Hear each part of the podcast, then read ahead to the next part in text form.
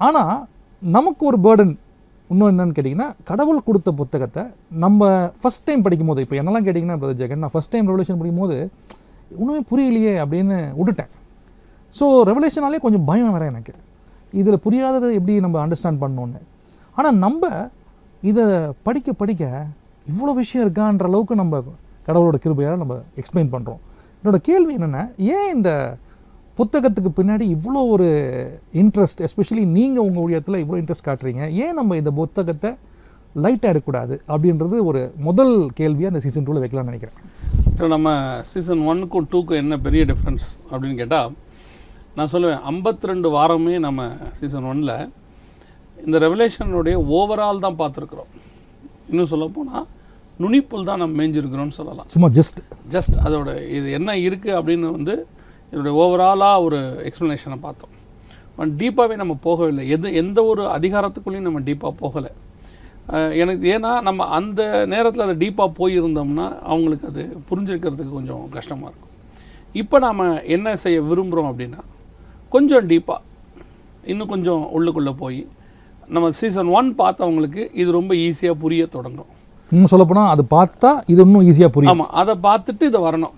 அப்போ தான் நமக்கு வந்து அந்த ஒரு பேஸ் போட்ட மாதிரி அது சீசன் ஒன் இப்போ தான் நம்ம நான் சொல்கிறேன் பைபிள் காலேஜுக்கு செகண்ட் இயர் படிக்கிற போது ஃபஸ்ட் இயர் படிக்கும் போது என்ன தேவையோ அந்த மாதிரி விஷயங்கள். இப்போ நீங்கள் கேட்ட கேள்விக்கு வரணும் அப்படின்னா அறுபத்தாறு புஸ்தகத்தில் ஏன் இது விசேஷம் அப்படின்னா வெரி சிம்பிளாக ஒரு விஷயம். அறுபத்தாறு புஸ்தகத்தில் அடுத்த அறுபத்தஞ்சு புஸ்தகத்தில் உங்களுக்கு என்ன கேள்விகள் எழும்பினாலும் என்ன விதமான காரியங்கள் வந்தாலும் எல்லாம் இதில் வந்து முடிஞ்சிடும். இதுக்கப்புறம் உங்களுக்கு புக்கே கிடையாது. இதுக்குள்ளே முடிச்சே ஆகணும். ஸோ இது வந்து ஜெனிசிஸ்லேருந்து ஆரம்பித்த எல்லாத்துக்குமான ஒரு முடிவு. ரெண்டாவது நடுவில் இருக்கக்கூடிய எத்தனையோ காட்ஸ் பிளான் எல்லாமே இதோட முடிஞ்சிருது. இதுக்கப்புறம் காட்ஸ் பிளான் ஒன்று கிடையாது. ஏன்னா எட்டர்னல்குள்ள அந்த புக்கு போகுது. ஸோ அப்படி இருக்கும்போது நாம் வந்துட்டு இந்த புக்கை வந்து ரொம்ப முக்கியமாக பார்க்கணும். ஆனால் என்னென்னா இந்த புக்கை கொடுக்கப்பட்ட விதம் தான் ரொம்ப கம்ப்ரஸ்டு மோடு இது. நம்ம இன்னைக்கு சொன்னால் ஜிப் ஃபைல் மாதிரி இது. ஒவ்வொரு அதிகாரமும் ஒரு ஜிப் ஃபைல் இந்த ஜிப் ஃபைலை வந்து நம்ம டவுன்லோட் பண்ணி எக்ஸ்பிளைன் பண்ணி படிக்கிறதுங்கிறது இப்போ நீங்கள் சொன்னீங்கல்ல பயமாக இருந்துச்சு படிக்க. ஏன் என்ன காரணம்னாலே ஒரு விதமான பயத்தை அந்த புக்கு மேலே உண்டாக்கி வச்சுட்டாங்க. நான் இந்த மினிஸ்ட்ரிக்கு வரும்போது ஒருத்தர் என்ன கேட்டார் நீங்கள் ஏன் இந்த மினிஸ்ட்ரி எடுத்தீங்க? அப்படின்னு. எத்தனையோ அதிகாரங்கள் இருக்கு. இருக்க. அப்போ நான் சொன்னேன் நான் எடுக்கல. ஆண்டவர் எனக்கு இது மேலே ஒரு இன்ட்ரெஸ்ட் கொடுத்து அப்புறம் இதையே மினிஸ்ட்ரியாக பண்ண சொன்னார். ஏன் அப்படி கேட்டீங்கன்னு? அப்போ அவர் சொன்னார் இது வந்து ஒரு மோசமான புக்குங்க இதை எடுத்தாலாம் ரொம்ப கஷ்டங்க. வாழ்க்கையே ரொம்ப கஷ்டங்க. அப்படின்லாம் மாதிரி பயமுறுத்தினாரு. நம் இந்த மினிஸ்ட்ரி ஆரம்பிக்கும் போது எதுக்கு சொல்கிறேன் அப்படின்னா மோசமான ஒரு புக்கும் இல்லை புரியாத ஒரு புக்கும் இல்லை. ஆனால் காட் வந்து இதை நமக்கு கொடுத்ததோடைய நோக்கமே இதை நம்ம படிக்கணுன்றதுக்கு தான். நான் எப்பவுமே சொல்வேன் உலக பிரகாரமாக படிப்பறிவு குறைவாக உள்ளவர் தான் யோவான். அவரே சொல்றார் நம்ம சொல்லலை. படிப்பறிவில்லாத எங்களை கொண்டு கர்த்தர் இப்படிப்பட்ட காரியங்கள் செய்தார்னு அப்போ சொல்லுற வருது அப்போது இந்த புக்கை காட் நமக்கு கொடுத்ததுக்கு காரணம் என்னென்னா படிப்பறிவு இல்லாதவர் ஒருத்தர் இந்த புக்கை எழுதி நம்ம கையில் கொடுத்துருக்கிறாரு. அப்போ படிப்பறிவு இல்லாதவங்களும் இதை படிக்கலாம். ரொம்ப ஹைலி இன்டெலெக்சுவலாக இருக்கணும். பயங்கரமாக பைபிள் காலேஜ் முடிச்சா தான் இது புரியும். அப்படிலாம் கிடையவே கிடையாது. ஹோலி ஸ்பிரிட்டோடைய லீடு இருந்துச்சுன்னா இந்த யார் வேணாலும் எந்த புக்கை வேணாலும் படிக்கலாம். குறிப்பாக இந்த புக்கை கன்ஃபார்மாக எல்லாருமே படிக்கலாம். நாம் என்ன செய்கிறோம் அப்படின்னா இதை ஏற்கனவே ஆண்டவர் நம்ம கொஞ்சம் சொல்லி கொடுத்துருக்கிறாரு. அந்த சொல்லி கொடுத்த காரியங்களை இவங்களுக்கு நம்ம சொல்லி கொடுக்குறோம். சொல்லி கொடுக்கும்போது இதுதான் பூரணமாக நம்ம சொல்லி கொடுத்துட்டோம். நம்ம நம்ம சொல்லி கொடுத்ததை படித்தாலே போதும் அப்படின்னு என்றைக்குமே நம்ம சொல்கிறதில்ல ஜஸ்ட் ஒரு இக்னிஷன் மாதிரி அவங்களுக்கு. ஸ்டார்ட் பண்ணி விடுறோம். இதுக்கப்புறம் அவங்க அதை தியானிக்கணும். அவங்க அதை படிக்கணும். அப்போது அவங்களுக்கும் இதிலிருந்து ரெவலேஷன் கிடைக்கும்.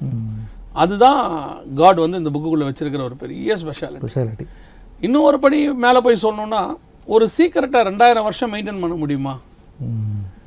ஆனால் அந்த சீக்கிரட்டுக்கு ரெண்டாயிரம் வருஷம் மனுஷங்களை ஏங்க வைக்க முடியுமா? எப்போ நான் தெரி ஒரு பீரியடில் ஜனங்களுக்கு ஃபெட்டப் ஆகும். ஆனால் போங்கப்பா அப்படின்னு சொல்லி. ஆனால் இன்னைய வரைக்கும் இந்த புக்கு மேலே ஜனங்களுக்கு என்ன வரல? அந்த அந்த ஒரு அசதியோ ஃபெட்டப்போ வரல. இன்னும் படிக்கணும் இன்னும் இதுக்குள்ளே ஏதோ இருக்குது அப்படின்னு ஒரு கியூரியாசிட்டியை இது உருவாக்கி ஜனங்களை இன்னும் இதுக்குள்ளே வர வச்சுக்கிட்டே இருக்குனாலே நமக்கு தெரியணும் இந்த புக்கோடைய ஸ்பெஷாலிட்டி நம்ம வந்து ஆட்டோ அப்டேட்டட் புக்னு வேற பேசியிருக்கோம். ஆமாம் இது ஒரு ஆப்டே ஆட்டோ அப்டேட்டட் புக் இதை நம்ம ஒன்றுமே செய்ய வேணாம். அந்தந்த காலகட்டத்தில் அந்தந்த காலகட்டத்துக்குரிய தீர்க்க தரிசனம் இதிலிருந்து வெளிப்படும். அந்த அதை அந்த காலத்தில் யாராவது ஒருத்தர் எடுத்து சொல்லுவாங்க. வேர்ல்டு வைடு இன்றைக்கி இதை அதிகமாக எக்ஸ்பிளைன் பண்ணுறவங்க எக்கச்சக்கமாக இருக்காங்க. எல்லா லாங்குவேஜஸ்லேயும் இருக்காங்க. கர்த்தருடைய கிருபையினால நாம் இங்கே இதை பண்ணிகிட்ருக்கோம் நம்ம எல்லாம் இங்கேயுமே நிறைய பேர் இதை பண்ணுறவங்க இருக்கிறாங்க நிறைய சொன்னீங்க பிரதர் ஜெகன். என்னோட முதல் பிகினிங் அவுட்கம்லேயே இது ஒன்று கடவுள் வந்து டைரெக்டாக ரிவீல் பண்ணுறாரு ஒன்று ஒரு ஜெயிலில் இருக்கிற ஒரு நபருக்கு அப்போஸ்தலன் ஜானுக்கு வந்து இது இதை டவுன்லோட் பண்ணி சொல்லு சொல்லிட்டு ஒரு வார்னிங்கும் கொடுக்குறாரு. இதை வந்து மேலே கூட்டியும் சொல்லாத இறக்கியும் சொல்லாதன்னு சொல்லி சொல்கிறாரு விச் மீன்ஸ் கடவுளே தெளிவுபடுத்தின ஒரு புத்தகம் தான் ரெவலேஷன் ஆனால் இது வந்து பாட்மோஸ் ஐலாண்டில் துருக்கியில் இவர் ஒரு கஷ்டமான நிலைமையில் இருக்கார் ஒரு ஜெயிலில் இருக்கார். இது நினைக்கும் போது எனக்கு கொஞ்சம் வியப்பாகவும் இருக்குது இன்னொரு பக்கம் ஆச்சரியமாகவும் இருக்குது இன்னொரு பக்கம் கடவுளோட மகிமையும் நம்ம பார்க்க முடியுது. இந்த பார்வையை எப்படி பார்க்குறீங்க? நீங்க வேர்ல்டு ஹிஸ்டரியை படிச்சீங்கன்னா எப்பேற்பட்டதான மக்களை கவர்ந்த எல்லா புஸ்தகங்களும் ஜெயிலில் எழுதப்பட்டது தான். ஓ. ஜெயிலுக்குள்ள இருந்து எழுதுற எல்லா புக்குமே எப்பவுமே ஒரு குவாலிட்டி உண்டு. I am not talking only about the Bible இதை பத்தி மட்டுமே சொல்லலை. உலக பிரகாரமாயும் நீங்கள் நிறைய Worldly-யாவே. வேர்ல்லியாவே நீங்க எடுத்துட்டு சில தலைவர்கள் எழுதின புஸ்தகம் எங்கிருந்து எழுதியிருப்பாங்கன்னு பூர்வீகத்தை பார்த்தீங்கன்னா அந்த ஜெயிலுக்குள்ள இருந்து எழுதினது வந்து ரொம்ப ஃபேமஸ் இப்போ நம்ம புஸ்தகத்துடைய ஸ்பெஷாலிட்டி என்ன அப்படின்னு கேட்டிங்கன்னா இந்த இந்த வெளிப்படுத்தின விசேஷம் அவர் ஜெயில்ல இருந்து ஒரு பத்மோஸ் ஐலண்டில் தனிமை சிறையில் ஓ மோசமான இடம். மோசமான இடம். அங்கேருந்து எழுதுறாரு. ஓகே அதே மாதிரி பல புஸ்தகங்களை பவுல் வந்து ஜெயில இருந்து தான் எழுதுறாரு. அவரும் ஜெயிலில் எழுதுறாரு. ஸோ பல புஸ்தகங்கள் ஜெயில இருந்து தான் எழுதப்பட்டிருக்கு. ஏன் இந்த ரெவலேஷன் மட்டும் இல்லை இதுலயே நீங்க பவுலுடைய லெட்டர்ஸும் புக்ஸும் பார்த்தீங்கன்னா பல புக்ஸும் பல லெட்டர்ஸும் வந்து அவர் ஜெயில இருந்து தான் எழுதியிருக்கிறாரு. இன்னும் சொல்ல போனா ஜெயில் வந்து எழுதுறதுக்கான ஒரு இடமாவே அன்னைக்கு அவங்களுக்கு டைம் அமைஞ்சிருக்கு. அமைஞ்சிருக்கு. ஸோ வெளியே இருக்கும்போது அவங்க ஃபுல்லாக மினிஸ்ட்ரியில் இருப்பாங்க. எழுத முடியாது. ஸோ அவங்க எழுத வைக்கணுன்றதுக்கே இந்த மாதிரி இடத்துக்கு ஆண்டவர் கூட்டிகிட்டு போவார் போல தெரியுது. ஸோ ஜெயிலுக்கு போகிற எக்ஸ்பீரியன்ஸ் அடிமைத்தனம் அங்கே ஒரு உபத்திரவம் இவைகளுக்கு நடுவில் இருந்து ஒரு புஸ்தகம் வருதுனாலே அது ஒரு வேல்யூபிள் புக்கு தான். சரி ஏன் ஜானுக்கு வந்து பத்மு தீவில் வைத்து இது கொடுக்கப்பட்டது. அப்படிங்கிறத நீங்கள் எடுத்துக்கிட்டீங்கன்னா ஜான் பத்மு தீவில் இருந்ததுங்கிறது ரொம்ப முக்கியமான ஒரு விஷயம். அவர் இஸ்ரவேலுக்குள்ளே சிறை வைக்கப்படவில்லை. நம்ம அதை பார்த்துக்கணும். ஆமாம் is not in that area ஆமா. நீங்க பாத்தீங்கன்னா எரேமியா வந்து இஸ்ரவேலுக்குள்ளே சிறை வைக்கப்பட்டவர். ஆமாம் இவங்க எல்லாம் இஸ்ரவேலுக்குள்ள இருந்து சிறை வைக்கப்பட்டு இஸ்ரவேல்ல நிறைய தீர்க்கதரிசிகள் கொலை செய்யப்பட்டு ஆண்டவரே சொல்றாரு ஆமாம் இச- எருசலேமே அநேக தீர்க்கதரிசிகளின் ரத்தத்தை சிந்தினவளே அப்படிலாம் சொல்றாரு. ஐசாயாவும் உள்ளே இருக்காரு உள்ளே இருக்கிறார். ஆனால் ஜான் வெளியே வந்ததுக்கு ஸ்பிரிச்சுவல் ரீசன் என்னன்னா ஆண்டவர் இஸ்ரவேலை விட்டு வெளியே வந்துட்டார். அதாவது இயேசு கிறிஸ்துவின் சிலுவை மரணத்தோடு கூட இஸ்ரவேலுக்கான கேலண்டர் ஸ்டாப் ஆகுது. ஜென்டைல்ஸ்க்கான கேலண்டர் ஸ்டார்ட் ஆகுது. புறஜாதியாருக்கான கேலண்டர் எல்லாருக்கும் கடவுள் வந்து எல்லாருக்கும் கடவுள் வந்து ஓப்பன் பண்றாரு. சால்வேஷன் வந்து through from Jerusalem to world wide அதை வந்து ஓப்பன் பண்ணி விடுறாரு. அப்படி ஓப்பன் பண்ணி விடும்போது இப்போ இஸ்ரவேலுக்கு கொடுக்கக்கூடிய காரியங்கள் இஸ்ரவேல்ல இருந்து கொடுக்குற மாதிரி ஜென்டைல்ஸ் கொடுக்க வேண்டிய காரியங்களை புறஜாதியார்ட்ட இருந்து கொடுக்கணும். இப்போ இன்னும் கொஞ்சம் ஒரு படி மேலே போய் ஹிஸ்டாரிக்கல் ஃபேக்டை நான் உங்களுக்கு சொல்லணும்னு சொன்னா இஸ்ரவேலுடைய தேவாலயம் கிபி எழுவதில் இடிக்கப்படுது. இஸ்ரவேலுடைய கடைசி கோட்டை மசாடா கிபி தொண்ணூறில் இடிக்கப்படுது. இதோடு கூட இஸ்ரவேலுடைய ஸ்பிரிச்சுவல் பாதுகாப்பும் வேர்ல்ட்லி பாதுகாப்பும் முடிவுக்கு வருது. வந்த உடனே நைன்ட்டியில் இதே ஜான் பத்மதீவுக்கு போறாரு. அங்கிருந்து சர்ச்சஸ்க்கு லெட்டர் ஸ்டார்ட் ஆகுது. அப்படின்னா என்ன அர்த்தம்? இஸ்ரவேலுக்கு முடியுது புறஜாதியாருக்கு ஸ்டார்ட் ஆகுது. இஸ்ரவேலுடைய ஸ்பிரிச்சுவல் காரியங்கள் முடிவுக்கு வருது நியாயப்பிரமாணம் முடிவுக்கு வருது கிருபையின் பிரமாணம் ஸ்டார்ட் ஆகுது. இதுக்கான ஒரு அடையாளம் தான் அது. ஸோ ஜான் வந்து ஒரு சர்ச்சுக்கான ஒரு அடையாளம் சர்ச்சுக்கான மெசேஞ்சர் அவரை இப்போ எப்படி நமக்கு மோசஸ் வந்தா மாதிரி நமக்கு இவர் வந்து கொண்டு வந்து எல்லாத்தையும் கொண்டு வந்து கொடுக்குறாரு. ஸோ இவங்க எல்லாம் சேர்ந்து தான் பவுல் எல்லாம் எழுதுகிற மாதிரி இவரும் ஒரு புக்கை எழுதி நமக்கு அங்கேருந்து கொடுக்குறாரு. ஸோ பத்ம தீவிலிருந்து இது போச்சு. இப்போ இந்த புஸ்தகத்தின் வழியாக நமக்கு புறஜாதியாருக்கான நேரடி தொடர்பு ஆரம்பிக்குது. டைரக்ட் லிங்க் டைரக்ட் லிங்க் ஆரம்பிக்குது. அதுக்கு முன்னாடி காஸ்பல் வந்துடுது இன்னும் சொல்ல போனா புறஜாதியாருக்கான கடைசி புஸ்தகம் கூட நம்ம வச்சுக்கலாம். யூதர்களுக்கு தானியல் புஸ்தகம் ஒரு இது மாதிரி. நமக்கு வந்து இந்த புஸ்தகம் ஒரு இது. ஸோ அதனால தான் பத்முத்தீவு என்பது துருக்கி என்பது அன்னைக்கு துருக்கியோட ஒரு பகுதி அது. துருக்கி என்பது அன்னைக்கு கான்ஸ்டன்டைனோபல் அப்படின்னு சொல்லுவாங்க. அதுக்கப்புறம் தான் அது துருக்கியாக மாறியது. ஸோ அன்னைக்கு அது வந்து மிக முக்கியமான ரோமர்களுடைய ஹெட் குவார்ட்டர்ஸ் ஒரு கீ பிளேஸ் கீ பிளேஸ் ரோமனுடைய ஹெட் குவார்ட்டர்ஸ் அன்னைக்கு ரோம சாம்ராஜ்யம் தான் இருக்கு. இ- இதுக்கு பின்னாடி ஒரு மிகப்பெரிய ஸ்பிரிச்சுவல் பிளானும் இருக்கு. என்னன்னா ரோம சாம்ராஜ்யம் அதுக்கப்புறம் முடியாது. அதாவது இன்னைக்கு எல்லாரும் சொல்லுவாங்க இன்னைக்கு ரோம சாம்ராஜ்யமே இல்லைம்பாங்க. கிடையவே கிடையாது. இன்னைக்கும் ரோம சாம்ராஜ்யத்தினுடைய பேஸில் தான் எல்லா சாம்ராஜ்யங்களும் நடைபெற்று கொண்டிருக்கு. ரோம சாம்ராஜ்யத்தினுடைய லா படி தான் அதனுடைய சட்டத்திட்டம் படி நடக்கு. இதை வேணா நம்ம இன்னொரு நாள் கூட ப்ரூவ் ஸோ பண்ண இன்ஃப்ளூயன்ஸ் ஸ்டில் தேர் ஆமாம் ஹண்ட்ரட் பர்சன்ட் ஸோ அப்போ அந்த ரோம சாம்ராஜ்யம் அங்கே ஆரம்பிச்சது இயேசு கிறிஸ்து வர வரைக்கும் அதான் நடக்கும். அவங்கலேருந்து பிரிஞ்சு வந்தவங்க இதில் அதிலிருந்து உருவானவங்க தான் இது வரைக்கும் கவர்மெண்ட்டை நடத்தியிருக்கிறாங்க. எந்த கவர்மெண்ட்டுன்னு சொன்னால் காட் சொல்லக்கூடியதான ஒரு ஸ்பிரிச்சுவல் கவர்மெண்ட் ஸோ அதுக்கு பின்னாடி தான் அது போயிருக்கு. ஸோ அங்கே ஆரம்பித்த அந்த புறஜாதியாருக்கான காலத்தினுடைய கடைசி புஸ்தகம் தான் ரெவலேஷன் ரெவலேஷன் ஸோ இவ்வளோ பேக்ரவுண்ட் இருக்குது இதுக்கு பின்னாடி இவ்வளோ விஷயங்கள் ஏன் அங்கே பத்முக்கு போனார்ன்றதுக்கு அதுதான் ரீசன் இதுதான் ரீசன் இஸ்ரவேலுக்குள்ள வச்சு கொடுக்க முடியாது. இஸ்ரவேலுக்கு வெளியே வச்சு தான் கொடுக்கணும். ரொம்ப இன்ட்ரெஸ்டிங்காக இருக்குது பல விஷயங்கள் நம்ம போக போகிறோம் எஸ்பெஷலி நம்ம வந்து இந்த செவன் சர்ச்சஸ் அப்படின்னு சொல்லி நம்ம பார்க்குறோம். பிகினிங்லேயே வந்து ரெவலேஷன்லேயே பிகினிங்லேயே God wants to reveal his secrets to the seven சர்ச்சஸ்ன்னு பார்க்குறோம். இதுக்கு பின்னணி என்ன? இதுக்கு டைமிங் என்ன? ஏன் வந்து இந்த மாதிரி ஒரு டைமிங் காலகட்டத்தில் கடவுள் வந்து இன்னும் சொல்லப்போனால் கிரைஸ்ட் குரூசிஃபை ஆகி ஹண்ட்ரட்ஸ் ஆஃப் இயர்ஸ்லாம் கிடையாது. ஒரு மேட்ரு ஆஃப் ஒரு ஃபியூ டெக்கேட்ஸில் இது நடக்குது. அப்போது கிரைஸ்ட் குரூசிஃபிகேஷன் ஆகி ரிசரக்ஷன் ஆன பிறகு இது இது ஒரு மேட்ரு ஆஃப் ஒரு ஃபியூ டெக்கேட்ஸில் கடவுள் வந்து இதை இதை இதை சொல்லுப்பா அப்படின்றாரு. ஸோ இந்த டைமிங்கோட சென்ஸை நான் கொஞ்சம் அண்டர்ஸ்டாண்ட் பண்ணணும். நேர்களுக்கு ஒரு பேக்ரவுண்ட் கொடுக்கணும்னு ஆசைப்பட்றேன். ஏன் இந்த urgency to the seven churches அப்படின்றது இந்த சிக்னிஃபிகன்ஸ் என்ன அப்படின்றது தான் கேள்வி. இப்போ நம்ம இதை போகிறதுக்கு முன்னாடி இதை பற்றின ஒரு சின்ன பேஸ் ஜனங்களுக்கு சொல்லிட்டோம்னா ஒரு இன்ட்ரொடக்ஷன் மாதிரி சொல்லிட்டோம்னா அப்போ இதுக்குள்ளே அவங்க இன்வால்வ் ஆகிறதுக்கு ரொம்ப விஷயம் இருக்கும். முதல்ல நம்ம நேயர்களுக்கு என்ன சொல்ல விரும்புகிறோம் அப்படின்னா இப்போ நீங்கள் ஒரு ஒரு நார்மல் விஷயத்தை போல் நம்ம கொஞ்சம் டீப்பாக போக போகிறோம். ஸோ வி மஸ்ட் கான்சென்ட்ரேட் நம்ம பண்ணால் தான் இது பேப்பர் எடுத்துக்கணும். ஆமாம் நீங்கள் சொல்கிற மாதிரி பேப்பர் பேனாவோட நம்ம வரா மாதிரி. ஏற்கனவே இதை ரொம்ப கான்சென்ட்ரேட் பண்ணி தான் கவனிக்கிறாங்க. புரியுன்றீங்க ஆமாம் கண்டிப்பாக இப்போ இன்னும் கொஞ்சம் டீப்பாக இது போகுது. அதாவது எப்படின்னு கேட்டிங்கன்னா நம்ம ஸ்கூலில் சொல்லும் போதெல்லாம் இந்த டென்த்து வரைக்கும் சொல்லிக் கொடுக்குற ஃபார்முலாஸ் எல்லாம் வந்து ஓரளவுக்கு நமக்கு மனசில் ஈஸியாக பதிஞ்சிரும். இதுக்கு டீப்பராக ஆமாம் ஆனால் இதுக்கு அப்புறம் போகிறது ஹையர் செகண்டரி காலேஜுக்கு போகும்போது ஃபார்முலாஸ் இன்னும் கொஞ்சம் டீப்பராக மாறும். ஸோ அந்த மாதிரி தான் நான் உங்களுக்கு சொல்கிறேன் இப்போது இந்த புக்குக்கு புக் ஆஃப் செவன் ஒரு பேர் உண்டு இதுக்கு. ஏழு அப்படிங்கிறது இதில் நிறைய ஏழு இருக்கும். இந்த செவன்ஸ் எடுத்துக்கிட்டிங்கனாலே செவன் சர்ச்சஸ் இருக்கும். செவன் ஐஸ் இருக்கும். செவன் மவுண்டன்ஸ் இருக்கும். செவன் கிங்ஸ் இருக்கும். செவன் பவுல்ஸ் இருக்கும். செவன் ட்ரம்பர்ஸ் இருக்கும். அதுக்கு பிறகு வந்து செவன் சீல்ஸ் இருக்கும். இப்படி எடுத்துக்கிட்டே போனீங்கன்னா செவன் ஹில்ஸ் இருக்கும். நிறைய இருக்குது நிறைய செவன் இருக்கும். இந்த புக் ஆஃப் செவன் இதுக்கு பேர். நிறைய செவன்ஸ் இருக்கும். கடவுளுக்கு ஏழுன இஷ்டமோ? இது ஒரு பூரணம்னு சொல்லுவாங்க. செவன் ஏன் இப்படி அப்படி வந்தது அப்படின்னு சொன்னால் காடோடைய கிரியேஷன் வந்து சிக்ஸ் டேஸு செவன்த் டே வந்து அவர் ஓய்வாக இருந்தார். ஸோ நம்ம வந்து அந்த ஏழு நாளைக்குள்ள எல்லாவற்றையும் ஆறு நாளில் முடிச்சு ஏழாம் நாள் ஓய்ந்திருந்தார். ஸோ காடோடைய மொத்த பிளானும் செவன் டேஸ் அப்படின்னு. இதுக்கு பின்னாடியும் ஒரு ஸ்பிரிச்சுவல் பிளான் இருக்குது பட் அந்த செவனுக்கு பின்னாடி. அதே மாதிரி தான் இதுவும். இப்போ இங்கே ஒரு செவன் சர்ச்சஸ் இருக்குது இந்த செவன் சர்ச்சஸ்க்கு முன்னாடி இன்னொரு செவன் சர்ச் இருக்குது ம்.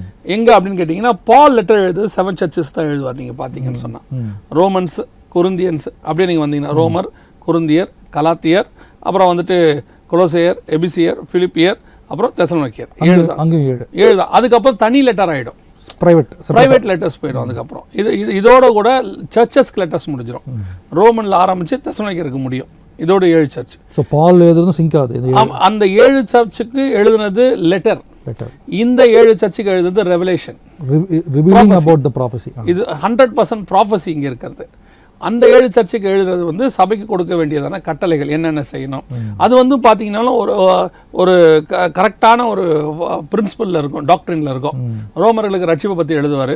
கொருந்தியர்களுக்கு எழுதும்போது அஹ், ஞானஸ்தானத்தை பற்றி அதிகப்படுத்தி எழுதுவார். கலாத்தியருக்கு பரிசுத்தவன் அபிஷேகத்தை பற்றி எழுதுவார். இப்படி எழுதும்போது ஒவ்வொன்றத்தை பற்றியும் அந்த ஒரு செவன் டாக்டரின்ஸ் அதில் இருக்கும். அதே மாதிரி தான் இங்கேயுமே இருக்கும்.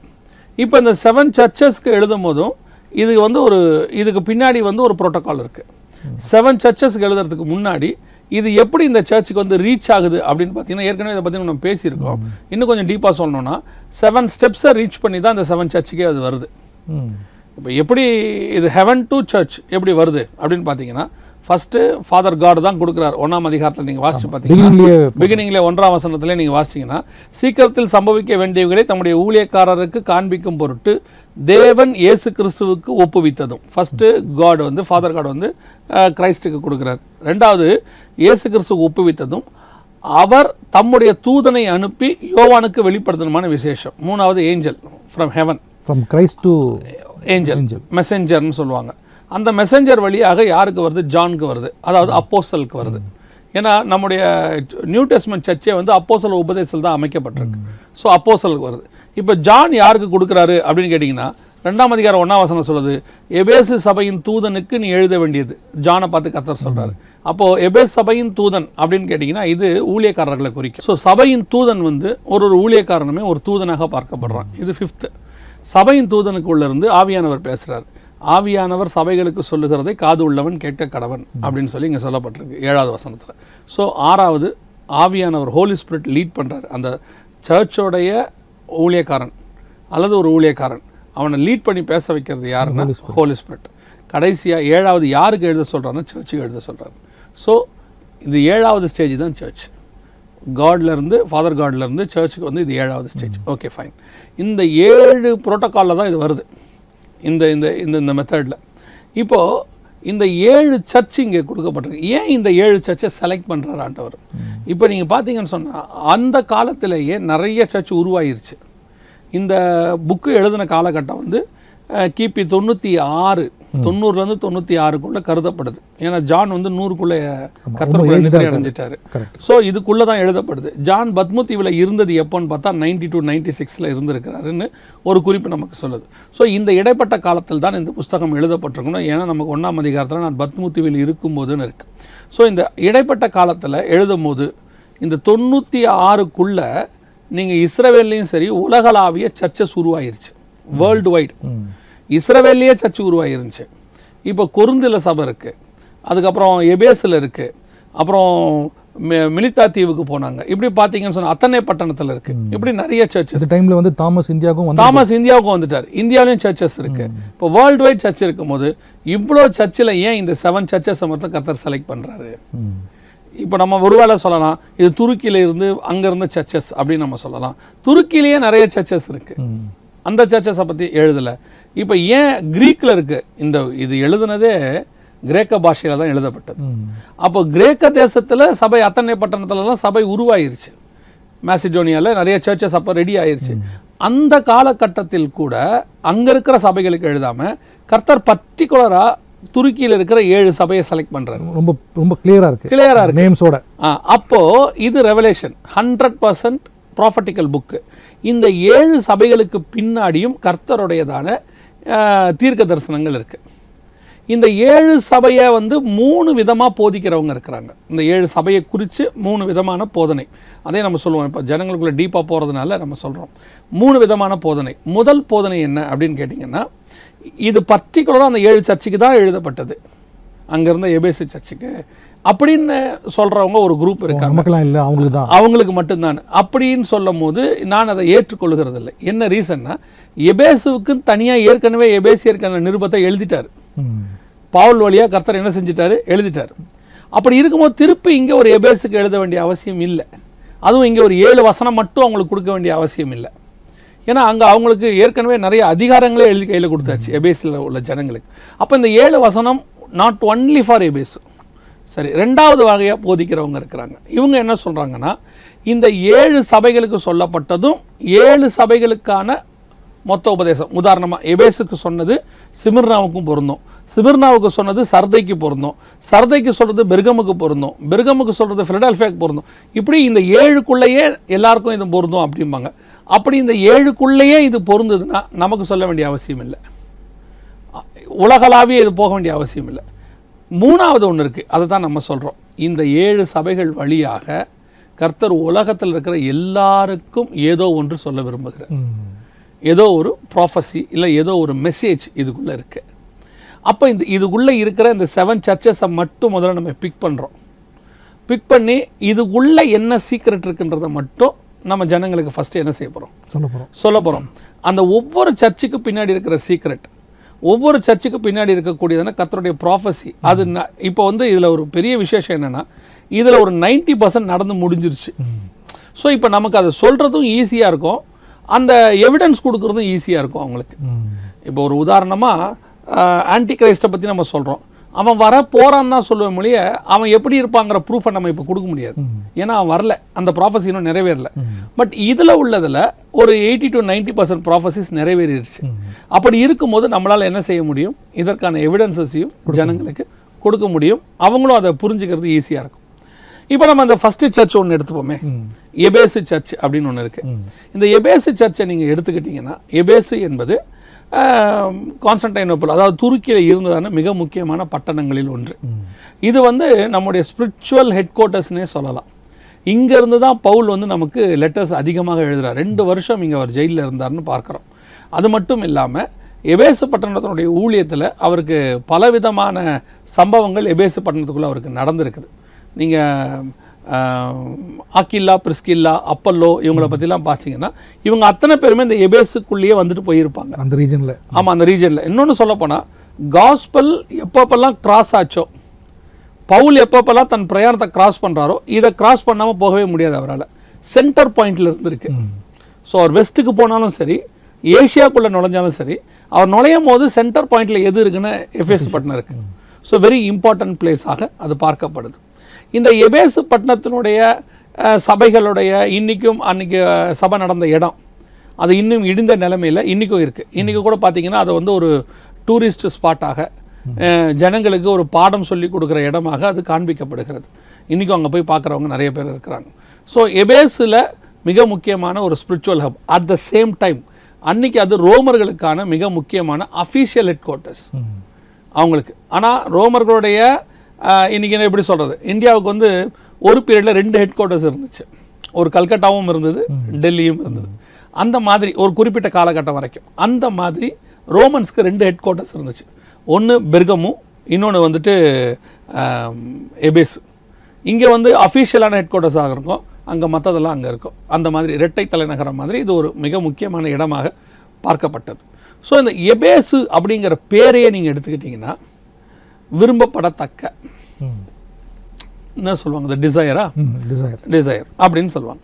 அப்போது இந்த சபைக்கு பின்னாடி கர்த்தர் சொல்ல வர மிக முக்கியமான விஷயம் என்ன அப்படின்னு கேட்டிங்கன்னா இந்த சபை ஒரு காலகட்டத்தை குறிக்குது. ஏழு சபையும் ஏழு காலகட்டம். இதுதான் நம்ம போதிக்கிறதான மிக முக்கியமான விஷயம்.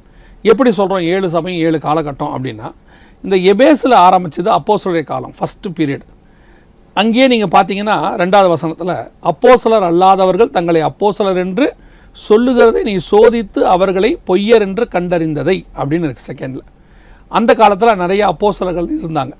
அப்போஸ்தலர் உபதேசம் தான் அன்றைக்கி மெயின் அப்போஸ்தலர் மூலமாக உலகம் ஃபுல்லாக காஸ்பல் பரவுச்சு. மற்ற ஊழியங்கள் இன்னும் உருவாகலை.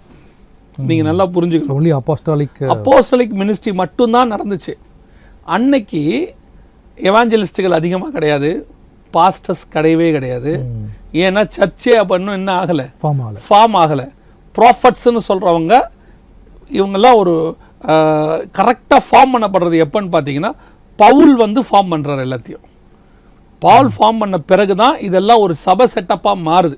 எபேசியர் நிருபத்தில் எழுதும்போது பவுல் சொல்றாரு சபையின் பக்தி விருத்திக்கு ஏதுவாக சிலரை அப்போஸ்தலராகவும் சிலரை மெய்ப்பனாகவும் சிலரை போதகராகவும் சிலரை தீர்க்கதரிசியாகவும் சிலர் சுவிசேஷகராகவும் அவர் ஏற்படுத்தினார் அப்படின்னு ஸோ இந்த மாதிரி சபை என்கிற அமைப்புகள் எல்லாமே பால் மினிஸ்ட்ரிக்கு அப்புறம் நடக்குது. அப்போ அதுக்கு முன்னாடி சர்ச்சஸ் கிடையாதா அப்படின்னா அதுக்கு முன்னாடி சர்ச்சஸ் எப்படி இருந்ததுன்னா அங்கங்கே கூடி கூடி ஜன ஜனங்க வந்து தேவனை ஆராதிப்பாங்க. கிடைக்கிற வீடுகளில் கூடி ஆராதிப்பாங்களே ஒழிய சபை என்கிற அமைப்பு உருவாக்கப்படலை. அன்னைக்கு வந்து ஒரு சர்ச்சோடைய இன்னைக்கு நம்ம பார்க்கக்கூடியதான ஒரு ஆர்டர் ஆஃப் சர்வீஸு இதுக்கு ஒரு பாஸ்டர் அவரோட அசிஸ்டன்ட் பாஸ்டர் கண்காணியானவன் பிஷப்பு இதெல்லாமே உருவாக்கப்படலை. இதெல்லாம் பவுல் வந்த பிறகு தான் ஸோ அன்னைக்கு உள்ள மெயின் மினிஸ்ட்ரி எது அப்படின்னு கேட்டிங்கன்னா அப்போஸ்தல் மினிஸ்ட்ரி ரெண்டாவது அன்னைக்கு அப்போ சிலர்கள் வந்து தேவனிடத்துலேருந்து என்ன வாங்கி கொடுக்குறாங்கன்னு சொன்னா சபைகள் என்பதற்கான கட்டளைகளை வாங்கி கொடுக்குறாங்க. ஓல்ட் டெஸ்ட்மெண்ட் தான் இருக்கு நம்மக்கிட்ட அப்போ ஓல்ட் டெஸ்ட்மெண்ட் மட்டும் இருக்கும்போது அதை கொண்டு வந்து இவங்களுக்கு போதிக்க முடியல. நீங்கள் ஃபஸ்ட் செஞ்சுரி எபேசு சர்ச்சஸ் பீரியட்லலாம் பார்த்தீங்கன்னா ஒரு பெரிய கன்ஃபியூஷன் போய்கிட்டு இருக்கு ரோமர்களே கிறிஸ்டியானிட்டியை எப்படி பார்த்தாங்க அப்படின்னு கேட்டால் யூத மார்க்கத்தினுடைய எக்ஸ்டென்ஷனாக பார்த்தாங்க. அதனால தான் நீங்கள் எப்போ பார்த்தாலும் நீங்கள் பைபிளில் பாருங்கள் யூதர்கள் அப்போசர்களை பிடிச்சு கொண்டு போய் நிறுத்தும் போதும் பவுலை பிடிச்சு கொண்டு போய் நிறுத்தும் போதும் அவங்க அந்த கவர்னர்ஸ் என்ன சொல்லுவாங்கன்னா இது உங்களுடைய மதத்தின் பிரச்சனை நாங்கள் தலையிட விரும்பலைம்பாங்க கிரைஸ்டுக்கே அப்படி தான் சொன்னாங்க. கிரைஸ்டுக்கே அப்படி தான் சொன்னாங்க. அதில் ஆரம்பித்து பவுலையும் கொண்டு போய் நிறுத்தும் போது கிளாவுடின்னு சொல்லும் போது அவர் என்ன சொல்றாருன்னா இது உங்களுடைய பிரச்சனை என்ன நீங்கள் இதில் இன்வால்வ் பண்ணாதீங்க அப்படிம்பாரு. என்ன நினைச்சாங்க ரோமன்ஸ்னு கேட்டா இது வந்து ஜூடா மார்க்கத்தினுடைய அந்த ரிலிஜியனுடைய ஒரு பிரச்சனை போல கிளர்ச்சி நடக்குது அப்படின்னு நினச்சிக்கிட்டாங்க. கிபி தொண்ணூறுக்கு பிறகுதான் ரோமர்களுக்கே புரிய வருது யூதர்களுடைய இது மார்க்கம் இல்லை யூதர்கள் இதை ஒத்துக்கல அப்படிங்கிறதான விஷயத்தை அவங்க அப்பதான் புரியுறாங்க. அப்பதான் கிறிஸ்டியானிட்டிக்கு ட்ரிபுலேஷன் பீரியட்னு ஒன்று ஆரம்பிக்குது உபத்திரவ காலம்னு ஒன்று ஆரம்பிக்குது. அங்கேயே. அப்பதான் அந்த ட்ரிபுலேஷன் வேற. ஸோ அங்கே ஆரம்பிக்குது. ஸோ இந்த அப்போஸ்லர்கள் அந்த காலகட்டத்தில் சபையை ஸ்தாபிக்க முயற்சி பண்ணும்போது உலகம் ஃபுல்லாக வெறும் அப்போஸ்லர்கள் தான் இருக்கிறாங்க. இந்தியாவுக்கு வந்தால் ஒரு அப்போஸ்தலர் இருக்கிறாரு. கிரீக்குக்கு போனால் அங்கே ஒரு அப்போஸ்தலர் இருக்கிறாரு. இப்படி எல்லா இடத்துக்கும் அப்போஸ்தலர் போகும்போது அன்னைக்கு எப்படி இன்னைக்கு நிறைய ஊழியர்கள் வந்து ஆர்டன் பண்ணப்படுறாங்களோ பண்ணப்படலையோ. பண்ணப்பட்டவங்க கரெக்ட் படித்து வந்து நீட்டாக ஆர்டன் பண்ணப்பட்டு மினிஸ்ட்ரி ஸ்டார்ட் பண்ணுறவங்க ஒரு குரூப் ஆர்டன் பண்ணாமையே ஒரு சிலரெல்லாம் தங்களுடைய சுய விருப்பத்தில் பைபிள் எடுத்துக்கிட்டு போகும்போது பெரும்பான்மையானவங்க எவாஞ்சலிஸ்ட்ன்றவாங்க ம். கொஞ்சம் பேர் தன்னை பாஸ்டர்னு சொல்லிக்கிறாங்க. அந்த மாதிரி அன்னைக்கு எடுத்தவங்கெல்லாம் அப்போஸ்தலர் ம். யாரை கேட்டாலும் நான் ஒரு அப்போஸ்தலன் ஏன்னா வேற மினிஸ்ட்ரி அன்னைக்கு இல்லை. அந்த மாதிரி காலகட்டத்தில் கூட அப்போஸ்தலரை கண்டுபிடிச்ச அப்படின்னு இந்த சபைக்கு சொல்லப்படுது. ஸோ அந்த காலகட்டம் தேவன் சபைகளை ஸ்தாபித்த காலகட்டம். அப்போஸ்தலர்கள் ஜீவனை கொடுத்து சபையை. ப- பதினோரு அப்போஸ்தலர்கள் பவுலையும் சேர்த்துக்கிட்டா பன்னெண்டு அப்போஸ்தலர்கள். இந்த பன்னிரெண்டு அப்போஸ்தலர்கள் ரத்த சாட்சிகளாய் மறித்து சபை முழுவதுமாக அஸ்திவாரம் போடப்பட்ட காலம். ஃபவுண்டேஷன் ஃபவுண்டேஷன் அதனால தான் அதுக்கு பேர் விரும்பப்படத்தக்க. ஸோ இது வந்து முழுக்க தேவன் விரும்பி அப்போசர்கள் தங்கள் ஜீவனை கொடுத்து சபை ஸ்தாபிக்கப்பட்ட காலகட்டம் பார்க்குறோம். பட் இதை விட இது வந்து வேர்ல்டியாக எபேசுவை பற்றி நம்ம சொல்லக்கூடியதான காலகட்டம். பட் இதுக்கு பின்னாடி ஸ்பிரிச்சுவல் திங்ஸ் இருக்குது ஏழு முக்கியமான விஷயங்கள் இந்த எபேசுவை பற்றி இருக்குது இதை பற்றி கத்தருக்கு சித்தமானால் நம்ம வருகிற காலங்களில் இன்னும் டீட்டெயிலாக ஜனங்களுக்கு நம்ம அதை பற்றி பேசுவோம்.